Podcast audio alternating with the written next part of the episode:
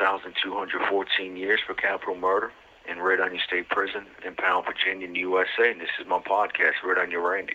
Hope you enjoy listening to me today. I got a call uh, on my voicemail. Um, they left no name, but here's what they said. Um, I have two questions. What's a day in the life like? Could you give us like a rundown of like, you know, what a normal day for you looks like? Like a lot of people would think, well, you're just sitting in the cell. There's not much to do, but you know, I've been incarcerated myself.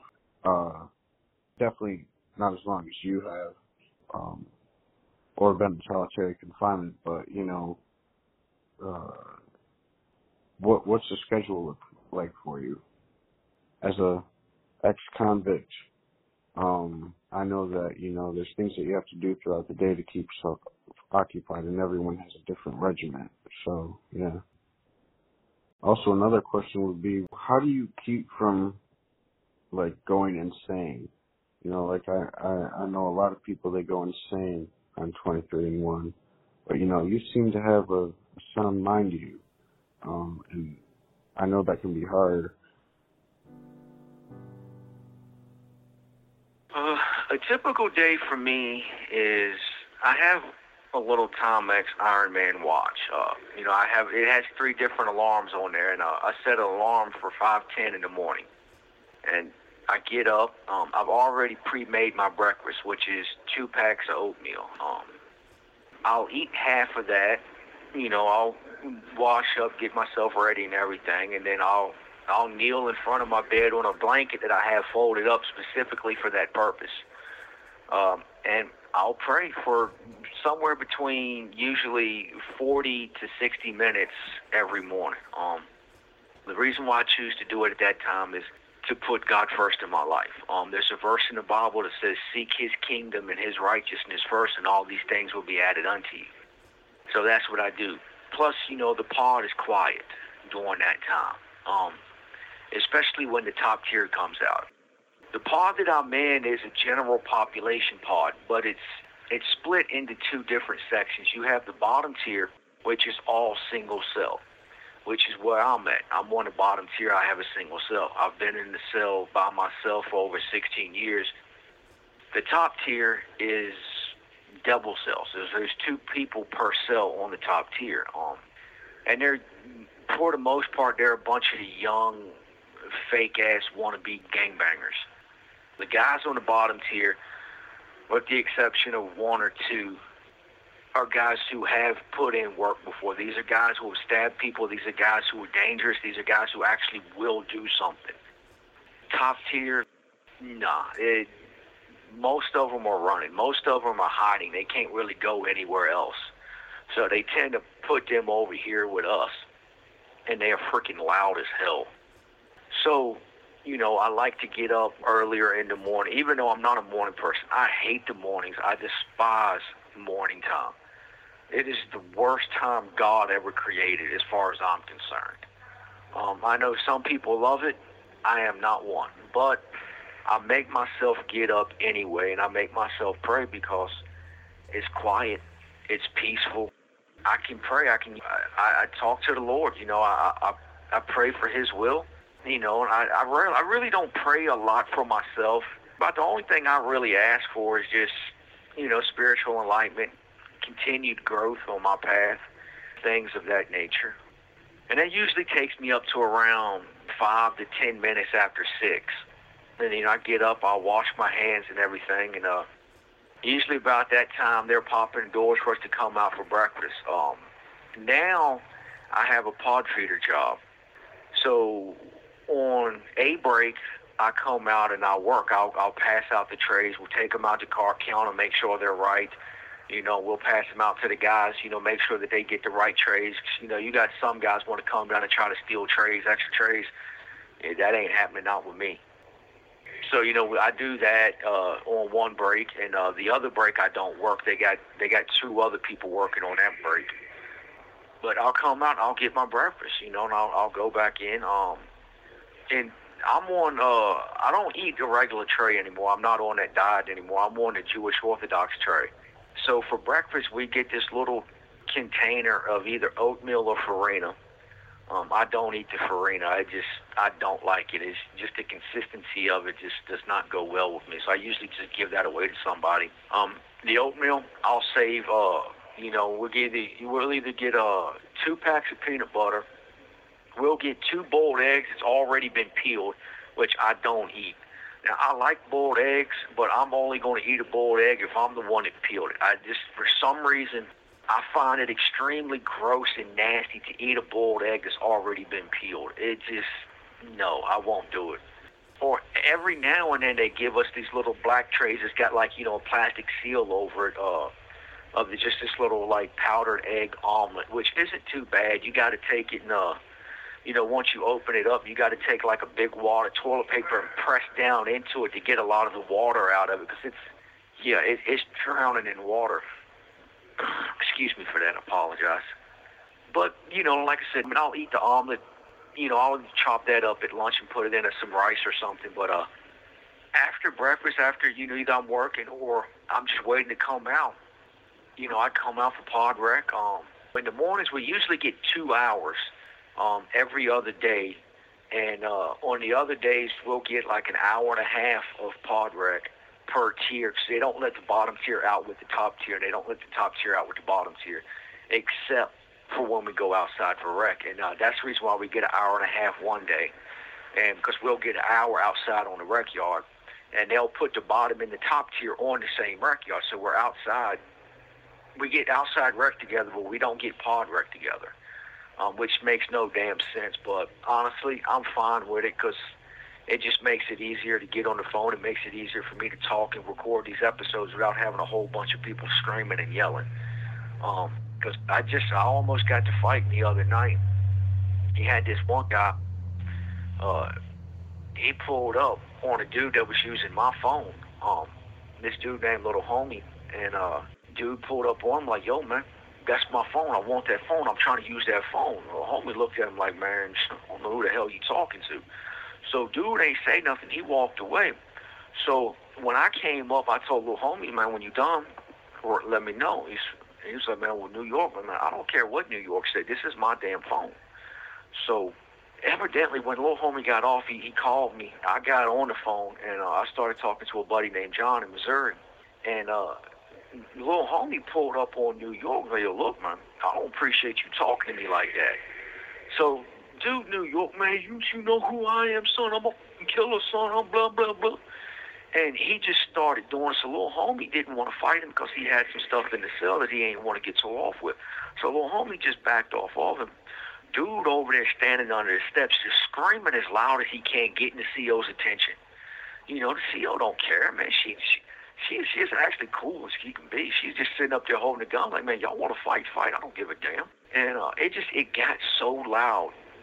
I'm like, I just had to tell John, yo, look, man, dude, you know, I, I can't do this no more. I'm done, man. And uh, because I can barely hear, I, I can barely hear what the man was saying to me. So I hung up, and uh, I mean, I didn't hang up on John. Even he knew I was hanging up.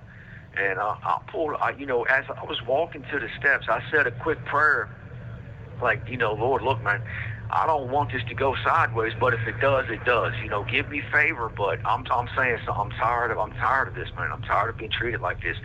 And by the time I finished the prayer, I, I was standing right there under the steps with him. I said, look, man, I'm getting, uh, dude, I can't hear on the phone, man. I'm getting tired of y'all screaming and arguing and yelling, and y'all ain't fighting. Y'all ain't doing nothing. All y'all doing is running y'all's mouths, man. I'm sick of it show me the same respect I show you. Do do look at man. This between me and that black man. I don't give a damn who is between. I'm sick and tired of me coming out here trying to talk to my family and my loved ones, and I can't hear them because y'all acting like a little bitch. And I just looked at, you know, saying, oh, oh, oh, okay, okay, oh, oh, all right, all right, all right, and uh, and I, I walked away. So he still said a few things to old boy you know, he's still running his mouth and whatnot, but he was doing it quiet. He he he he wasn't screaming at the top of his damn lungs. I mean, I'm serious. I'm uh, I'm so tired of dealing with children. But this is the funny thing, though. That night, he had to realize he screwed up because little homie was gonna get him. And honestly, I was at the point where I was ready to just slap taste out of his mouth myself. But uh, you know, thank thank God I didn't do anything. But the next morning, the dude woke up and we was all out here for pod rec, and I was uh, I'd got a haircut. Little John cut my hair, and I turned around and I was cutting Little John's hair. So everybody was out on the bottom tier except for one person, a preacher. He'd stayed in the cell. So this dude, New York, he's standing down there by the steps. He steps back, and we got it. We had a new officer working in the booth, and uh, she doesn't know anybody over here. So he's like, "Yo, I'm trying to go up." Locking down cell four. So the dude show off was looking like, yo, what? Hold up, my damn cell, because New York is in cell nine. So they actually open cell four. So dude runs in the cell and they close the door. He's in there running around, and show off had actually told me later on, he's like, yo, look, he said, man, I don't know what it was, but something was telling me, man, put my TV up, put my TV up. So he had actually wrapped his television up and it stuffed it under the bed behind some, you know, some clothes and some other stuff. So dude grabbed his commissary. So the dude show off, he did snitch. I'm not gonna lie, he did snitch. He was like, he was like, yo, Saxton, man, why you open my door? Why you let this dude in my cell? So they opened the door, and the dude came out with dude's commissary, and he walked up here to where the phones are, and he sat down on a little box that I'm sitting on right now. And I was sitting there thinking, like, okay, you know, I mean, you go eat man's commissary, you gonna you gonna open it up, dump it on the floor. What you? He just stood there and just sat there. So by this time, the CO in the booth had called the floor officers and the sergeant and everything. So they come running in the park, pull up on dude, yo man, what the hell you doing, man? Blah blah blah. Dude like, yeah, I'll get locked up for this. Yeah, I'll get locked up for this. Man, dude, you checking in, bro? You checking in? You ain't do nothing to little homie.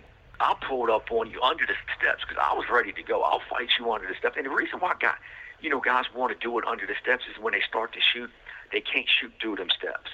But this is the thing, they're not shooting rubber bullets at you anymore. They're shooting these little ceramic balls that are filled with tear gas.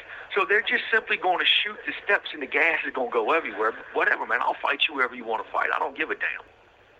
So, like, that's stuff that you have to deal with in here. But yeah, dude was a straight up bitch, man. I just, yeah, I just, I had no respect for that. But that's, the, I mean, that's that's a part of my day, you know, having to deal with stuff like that. You know, so that's why I like to get up early in the morning and pray because it helps center me. It helps remind me of what I'm doing. It reminds me of what path I'm on, the life I've chosen to live. When I come out for pod rec, um, usually I, I'm either on the phone or I'm on the kiosk, though the kiosk has been broken for a month now. Um, you know, which is extremely frustrating because I know for a fact I'm going to lose people, uh, friends, think that I cut them off or whatnot. But I mean, that's you know, I mean, that is what it is. It's prison life. You know, that stuff happens. You're going to have to deal with it. But if I'm not on the phone or if I'm not on the kiosk, usually me and Little John just walk circles around the pod, and we just, you know, we talk about growing up in the country. We talk about the mountains and hunting and fishing. We'll talk about they got this, uh, they got this pretty cool show on, uh, on the History Channel called Alone. You know, and it's where these people go out there and they get like a five square mile radius um, that they they have to stay in, and they have to survive off the land. And the last person standing wins five hundred thousand dollars. You get like ten items that you can choose from. Um, most people now, most people are choosing the bow and arrow because they realize, man, you can't stay out there for very long trapping rats, you know, or rabbits. You need fat, and rabbit has no fat on it.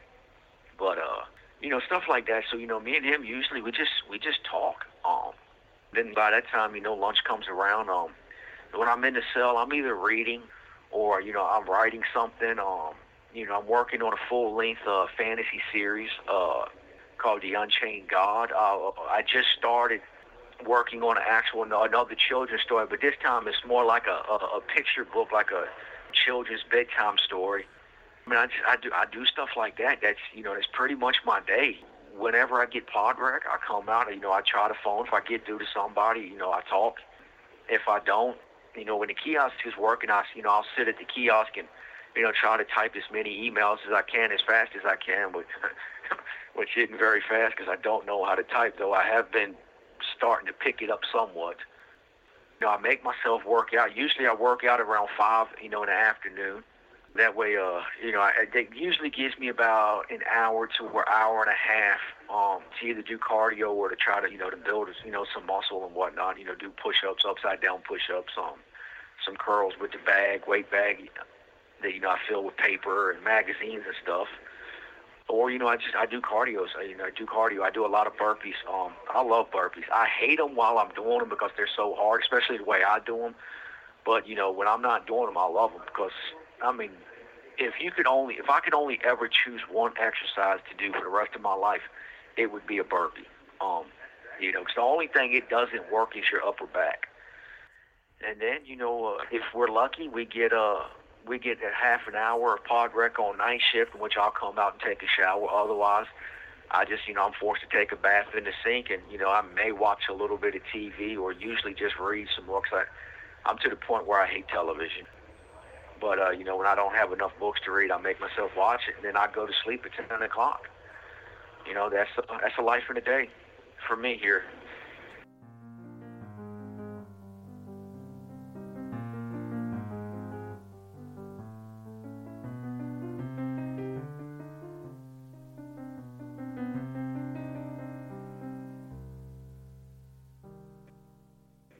Answer the other part of your question, how do I maintain my sanity in here? Good question. I have touched on that before in several different episodes, if I remember correctly, but I don't think I've ever really gone into full, full detail on that. So I'm going to do that now. The first thing is my faith. Now, I'm not going to sit here and preach to you as much as I would actually enjoy doing that, because quite frankly, most of what modern Christianity teaches is complete opposite of what the Bible actually says. But maybe I'll save that for some other day. But every morning, I get on my knees and I spend that first part of my day somewhere between 40 to 60 minutes praying to God. You know, my faith is very, very important to me. It's what gives me hope. It's what strengthens me. It helps me to deal with the stuff in here, you know, along with my friends and the people who reach out to me and say that I'm helping them and so on and so forth. Then I do my Bible study, and I do actual Bible studies. I don't just read the Bible, you know, a chapter two or here or there or whatnot, and call that a Bible study. Like I do in-depth Bible studies. So much so that I actually write out my Bible studies in book form, and usually each Bible study is around 80 to 90 pages, front and back. And most of them I don't have no spaces in them or any no paragraphs. It's just from the top of the paper all the way to the bottom paper, using every single square inch that I can use on it. One, got to save money because don't have a whole lot, but you know I'm doing good though. But like that stuff helps me, and like I get to sit there and when I when I'm done with it and I see it, you know, and I'll reread it and everything, and make sure you know I'm right and I don't have any mistakes or anything like that. It gives me a sense of accomplishment, and that really helps me because I'm a creative person. I like to create. I like to build. I like to do stuff like that. So you know, that's what really helps me. I just instead of you know building like some popsicle castle or whatnot, though I can't do that in here. But it's like it's the same thing. You know what I'm saying? I just I build with my words instead. Um, I work out. I have to work out. Though I will admit, for about the last month, I have really struggled with it so much so that last week I actually had to pray and ask God to give me my hunger back to work out because I had lost it. And uh, like all I wanted to do was lay in bed, but thankfully God answered that prayer. And I had a couple of friends of mine, uh, Paulie and John, shamed me into working out again. But uh, you know, I, I needed it, so I'll I'll let them slide with it. I won't I won't beat them up over it when I get out of prison. But you know, because it just it gives you that stress release. I don't care where you're at how much you can do. If you can only work out for four minutes a day, work out for four minutes a day. Get something in because something after a while adds up to a whole whole lot. You know, I mean, think about it. If every day you walk by a room and you throw a couple quarters or something in there, some change in there, and you do that for 10 years, guess what? Eventually that room is going to fill up with quarters.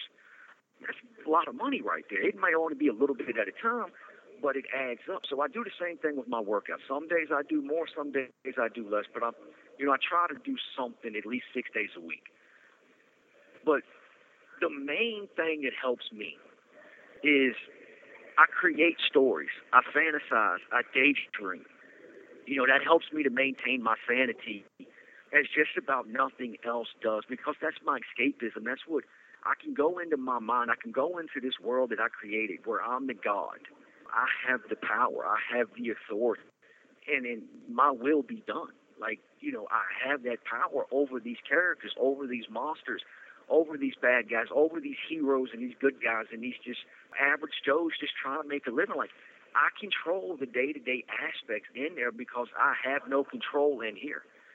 I, I don't control when I get to eat. I don't control when I get to come out the cell. I don't get to control when I can use the phone or, you know, I can take a shower. I'm at the CO's mercy when it comes to what I can or cannot do.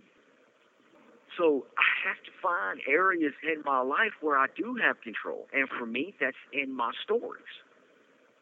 And that's what helped me save myself from going insane in solitary and here in prison. I still do it to this day, even though I am in population, even though I do have a television now, you know, even though, you know, I have friends who do buy some books and send them to me and I can read a little bit more than I used to and so on and so forth.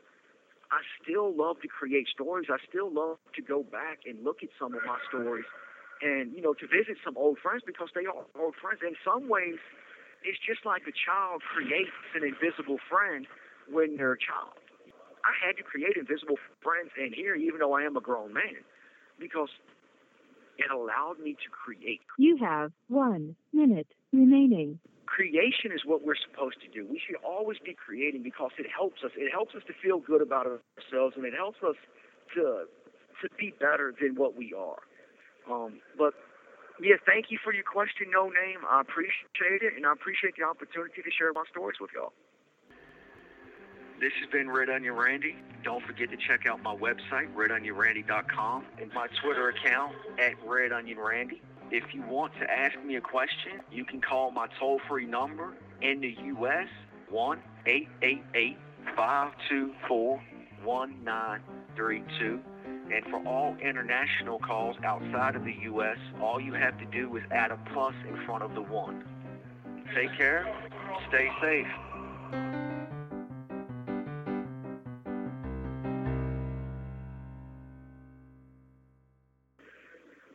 I'm actually going to share the very first story, the very first character I created, uh, because I've never, I've talked about this numerous times, but I've never actually given y'all. I don't, I don't think I have. I've ever given y'all, you know, like actual details of one of my stories. So, this is it. On, I'm grabbing it right here. because I actually have it written down. My character's name was uh, Liam Hawksblood, and uh, he was the son of a hunter uh, you know, the, the mother had, had passed away in childbirth, and you know, the father, he was, that's what he did. He was a trapper. He was a hunter. So he would go up into the mountains a lot of times, you know, by himself or with his wife, and now with, you know, my character, his son, and he hunts and traps for furs and bones and meats and stuff of that nature, scales and everything. You know, I got a whole bunch of weird animals in there. You know, I've got one, I got one called a dragarine. Now, picture a wolverine, like the size of an elephant, but longer. And he's covered in dragon scales. He has no wings. He looks just like a wolverine, but he's no fur, just covered in dragon scales. Like this is a bad right. I mean, if you know anything about wolverines, you know they will literally chase a full-grown male grizzly bear off of their kill. Like these are these are some nasty little mother so imagine them the size, bigger than an elephant, and covered in dragon scales. But there's a way to kill them, and the way that you kill them is you got to have a good spear, and well, you got to have some balls because you got to get them to chase you, and you have to run up a you know like a tree or like a cliff face, and you know how you got some people will run up it, and then when they get to the top of their run, they'll flip over backwards. Well, that's what you have to do, and you have to have that spear, and the dragarine will run up after you. And when you turn around, you have to come down leading with the spear, and you got to aim it into his mouth. And at the, at the roof of your mouth, you got a soft spot that goes straight up into your brain, and that's how you kill him because that's literally the only way you can kill him. So he hunts those, and uh, he's a good fighter. He's not a trained fighter, but he's a hunter. And uh, so he knows. See, that's the. No, let me explain something. People always talk about me being a fighter, me being a fighter. I actually, in real life, I don't view myself as a fighter. And the reason why is this. You have a warrior, you have a soldier. See, when they go into a contest with someone, they fight against that person. This is where a hunter differs from a warrior or a soldier. When a fighter, I mean, when a hunter goes into it, he kills. He doesn't fight the person, he simply kills them. And that's when I'm in my fantasy mode, that's how I look at myself.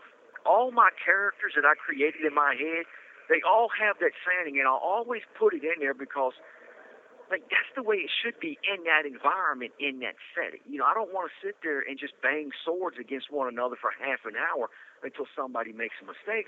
No, I'm just going to flow through your defense, and I'm going to take you out. So that's the way the father is, and that's the way he taught his son.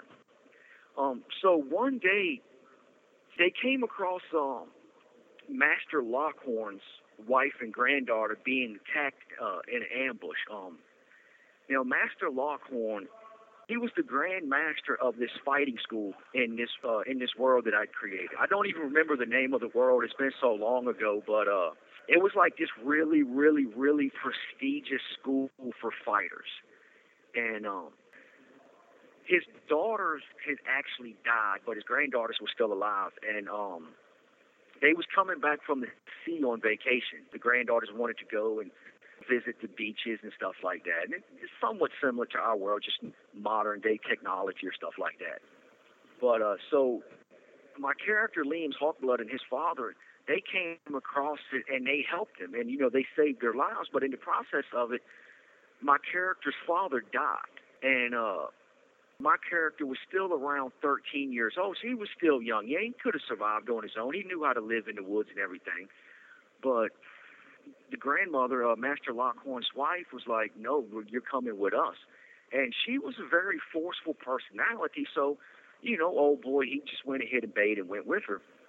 So, what happened was, you know, when they got back to the school, of course, the grandmother and the granddaughters told uh, the Master Lockhorn what had happened and everything, and Master Lockhorn had given uh, you know, him uh, permission to join that school. He paid for his tuition out of his own pocket and so on and so forth. There was one teacher who was like, no, this dude is not royal blood. He's freaking, he's a peasant. And Master Lockhorn said, he saved my wife and my granddaughter's life. Do you really want to push this issue? And he put his hand on his sword hilt. And the teacher got the point, you know, well, this would probably be a good time for me to shut up. And he did.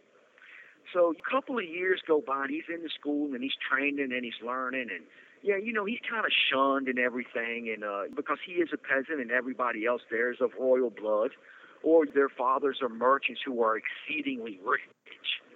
You know, like some of them are richer than some kings, and uh, so they get to go there and all that stuff. So he's, you know, kind of feeling alone and everything, and uh, him and Master Lockhorn's granddaughter Sarah, they actually wind up developing feelings for one another because, you know, Liam helped save her life, lost his father to save her life and her sister's life and her grandmother's life. So, like, they never shunned him. Like, he was always invited to, you know, to their little living quarters for dinner and, you know, to talk and some extra training and stuff like that.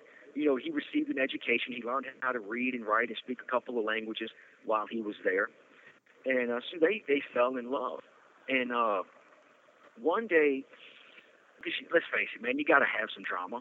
You had this prince, you know, very tall, very handsome, very good looking, you know, sophisticated, urbane, stuff like that. He was just an arrogant dick, though. And uh, so he pulled up on Sarah. I'm like, man, why are you with this peasant? Like, you should be with a man like me. Like, I'm a real man. Like, he's nothing. He's trash. He's garbage. He's beneath you. And um, she was like, no, I love him, blah, blah, blah. So he just grabbed her and kissed her. And of course, that's when my character Liam walks around the corner and sees it, and it looks like she's kissing him back. And when old boy lets go, she turns and sees him out the corner of her eye, and he just he's he's upset, like he doesn't hear anything. He sees red, and he just turns and walks. And she runs after him. Oh, stop, stop! And uh, so he goes into the uh, the mess hall, And in the mess hall, it's a big room. You know, obviously y'all know what a mess hall is. And uh, at the back where the teachers sit, there's a platform.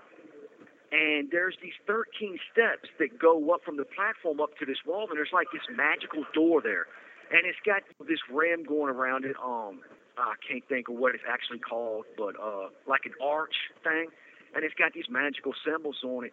And before anyone can stop him, before anyone really knows what's going on, he opens the door and walks in and then closes it. And once a person goes in, only one person can enter at a time.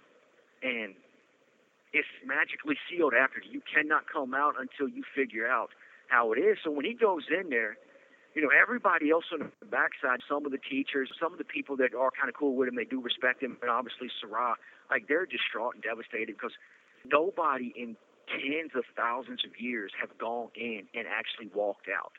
Now, when he gets in there, there's uh, there's like just tons of skeletons. Some of them are so old that when he when he touches them, they just turn to dust.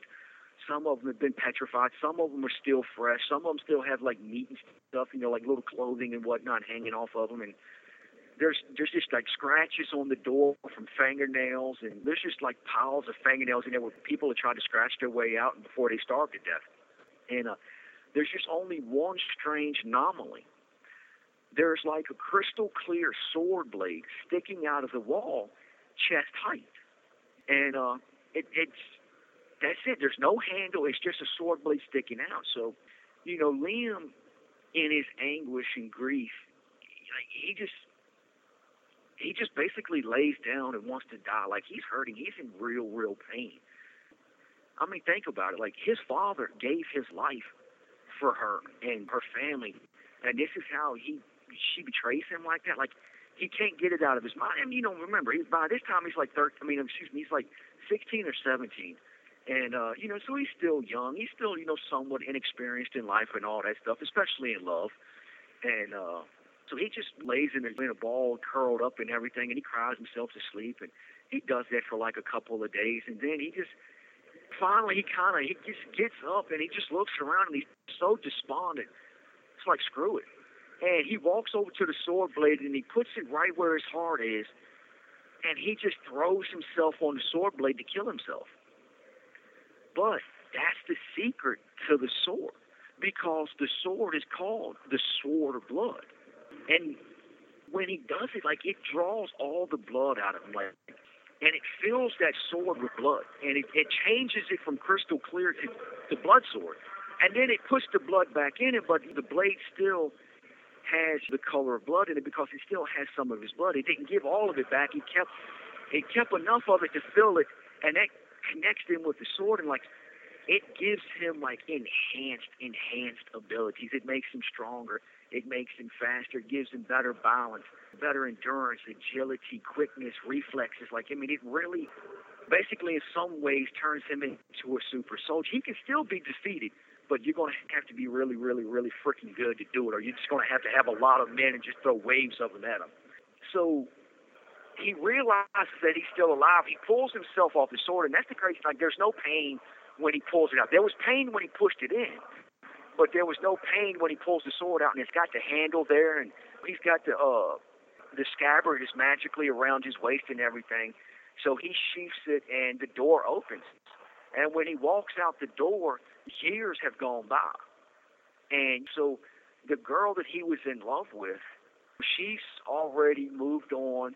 She's already gotten married. Thankfully, not to the super dick, but uh, you know, another decent guy. You know, they've had kids and everything, and um, which is a good thing because the sword will allow Liam, my character, to stay alive until he is defeated, until he is put down, and when he does die, the sword will automatically go back into that room. And that room is completely sealed until the sword is back in there.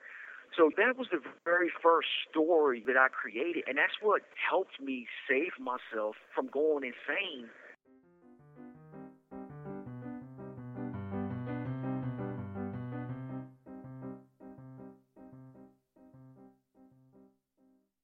Thank you for using GTL.